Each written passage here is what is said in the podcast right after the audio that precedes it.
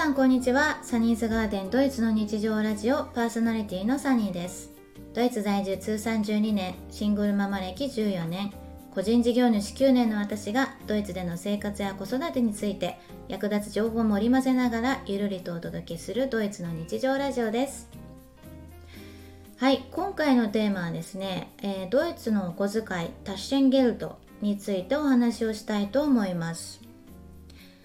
いかがでしょうか、えっと、皆さんのご家庭でもおそらく、えー、毎週だったり毎月だったりお小遣いをねお渡ししているご家庭も多いんじゃないかなと思うんですけれども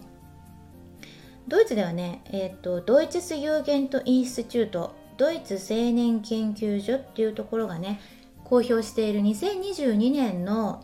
まああのお子さんの年齢によってどれぐらいの金額をねあのお小遣いあげたらいいかっていうのをね公表されているのでそちらをね元にしながら、えー、シェアしていきたいと思います。で6歳からね9歳だいたい小学校1年生から、えー、4年生ぐらいまでは、えー、50セントから始まって、えー、50セントずつどんどん上がっていくような感じなんですけれども、まあえー、50セントから3ユーロの間っていう感じで、このね6歳から9歳の間はあの毎週あげるような、えー、計算になりますね。でそれなんでかっていうとあのお金の計算がやっぱり月ごとに上げてしまうとね分からなくなってしまうので週ごとに、えー、分割した方が今週はいくら使える、えー、っていう風にね頭の中で計算できるようになるのであのお小遣いが入った時点で自分がどれくらい使えるのかっていう練習になるそうです。はい。で、例えばですね、この計算でいくと、6歳は1週間に1ユーロから1.5ユーロだとすると、1ヶ月の間に4ユーロから7ユーロ、あ、6ユーロか、の計算になりますね。で、そんな感じで50セントずつね、こう、年齢が上がるごとに1週間に上げる金額が変わってくるんですけれども、えー、6歳でだいたい4ユーロから6ユーロでしょ？で7歳が、えーと、1.5ユーロから2ユーロずつ1週間に上げるとすると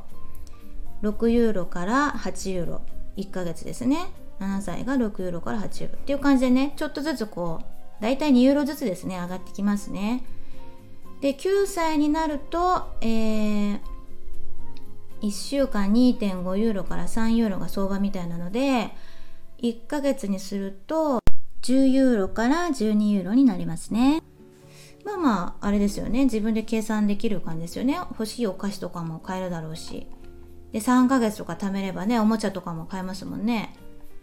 で、えー、っと、10歳からはですね、えー、っと、月額それまで1週間ごとに上げてたのを、えー、月ごとに上げるような感じを推奨しています。で例えば10歳の、えーとまあ、相場が15.5ユーロから18ユーロが、えー、1ヶ月のお小遣いになります。で、えーと、10歳からね18歳の間が結構まあ一番こうお金のかかる時期というか成長が著しいというかあの欲しいものもね個人差があるしあのいろいろそのご家庭によってもね違うとは思うんですけれどもうん、大体えっ、ー、とそうですね。2歳ずつぐらいちょっと分けて言うと、えー、まあ、12歳がね20.5ユーロから23ユーロ、えー、14歳が25.5ユーロから30.5ユーロ、えー、16歳が38ユーロから45.5ユーロ。18歳が61ユーロから76ユーロっていう感じでね。あのちょっと日本でね聞いてらっしゃる方はあの分かりやすいように1ユーロ、えー、100円として計算するとあの分かりやすいかもしれないんですけれども、えー、まあ、10歳がだいたい1550円から1800円みたいな感じで、えー、12歳が、え2050円から2300円14歳が2550円から3050円16歳が3800円から4550円。18歳が60、えー、6100円から7600円っていう感じでね。ちょっとイメージしやすく今あの説明したんですけれどもそんな感じであの推奨されています。で我が家はですね、えー、17歳なんですけれども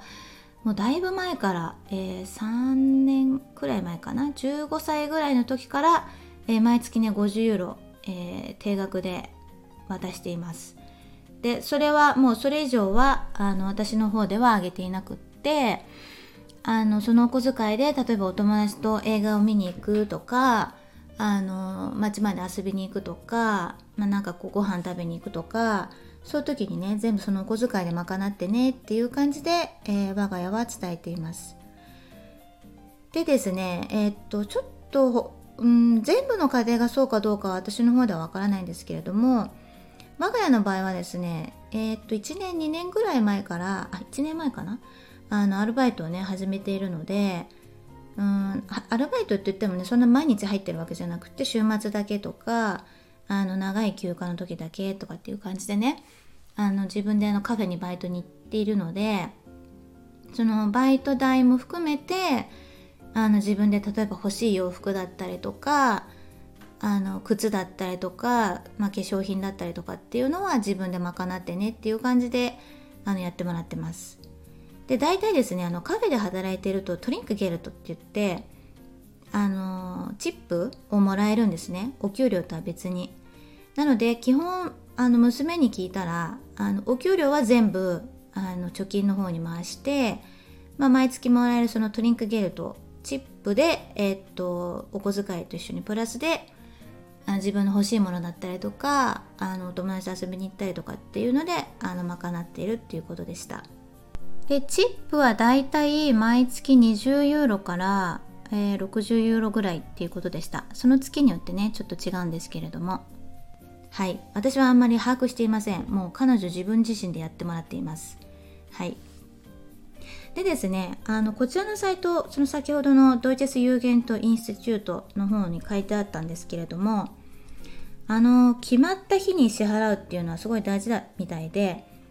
まあ、あのお給料でもそうですよね。大人でも。決まった日にお給料が入るとあの分かっていればその月にねどうやってお金を使うか何にお金を使うかっていうのを計算できますよね。計画も立てやすいっ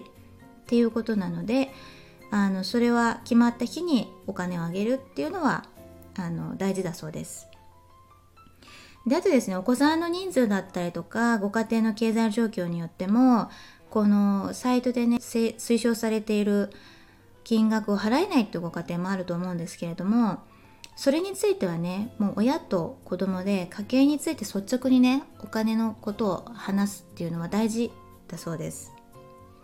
我が家もねお金がすごく大変だった時もあったので割とこれにいくらかかってるんだよとか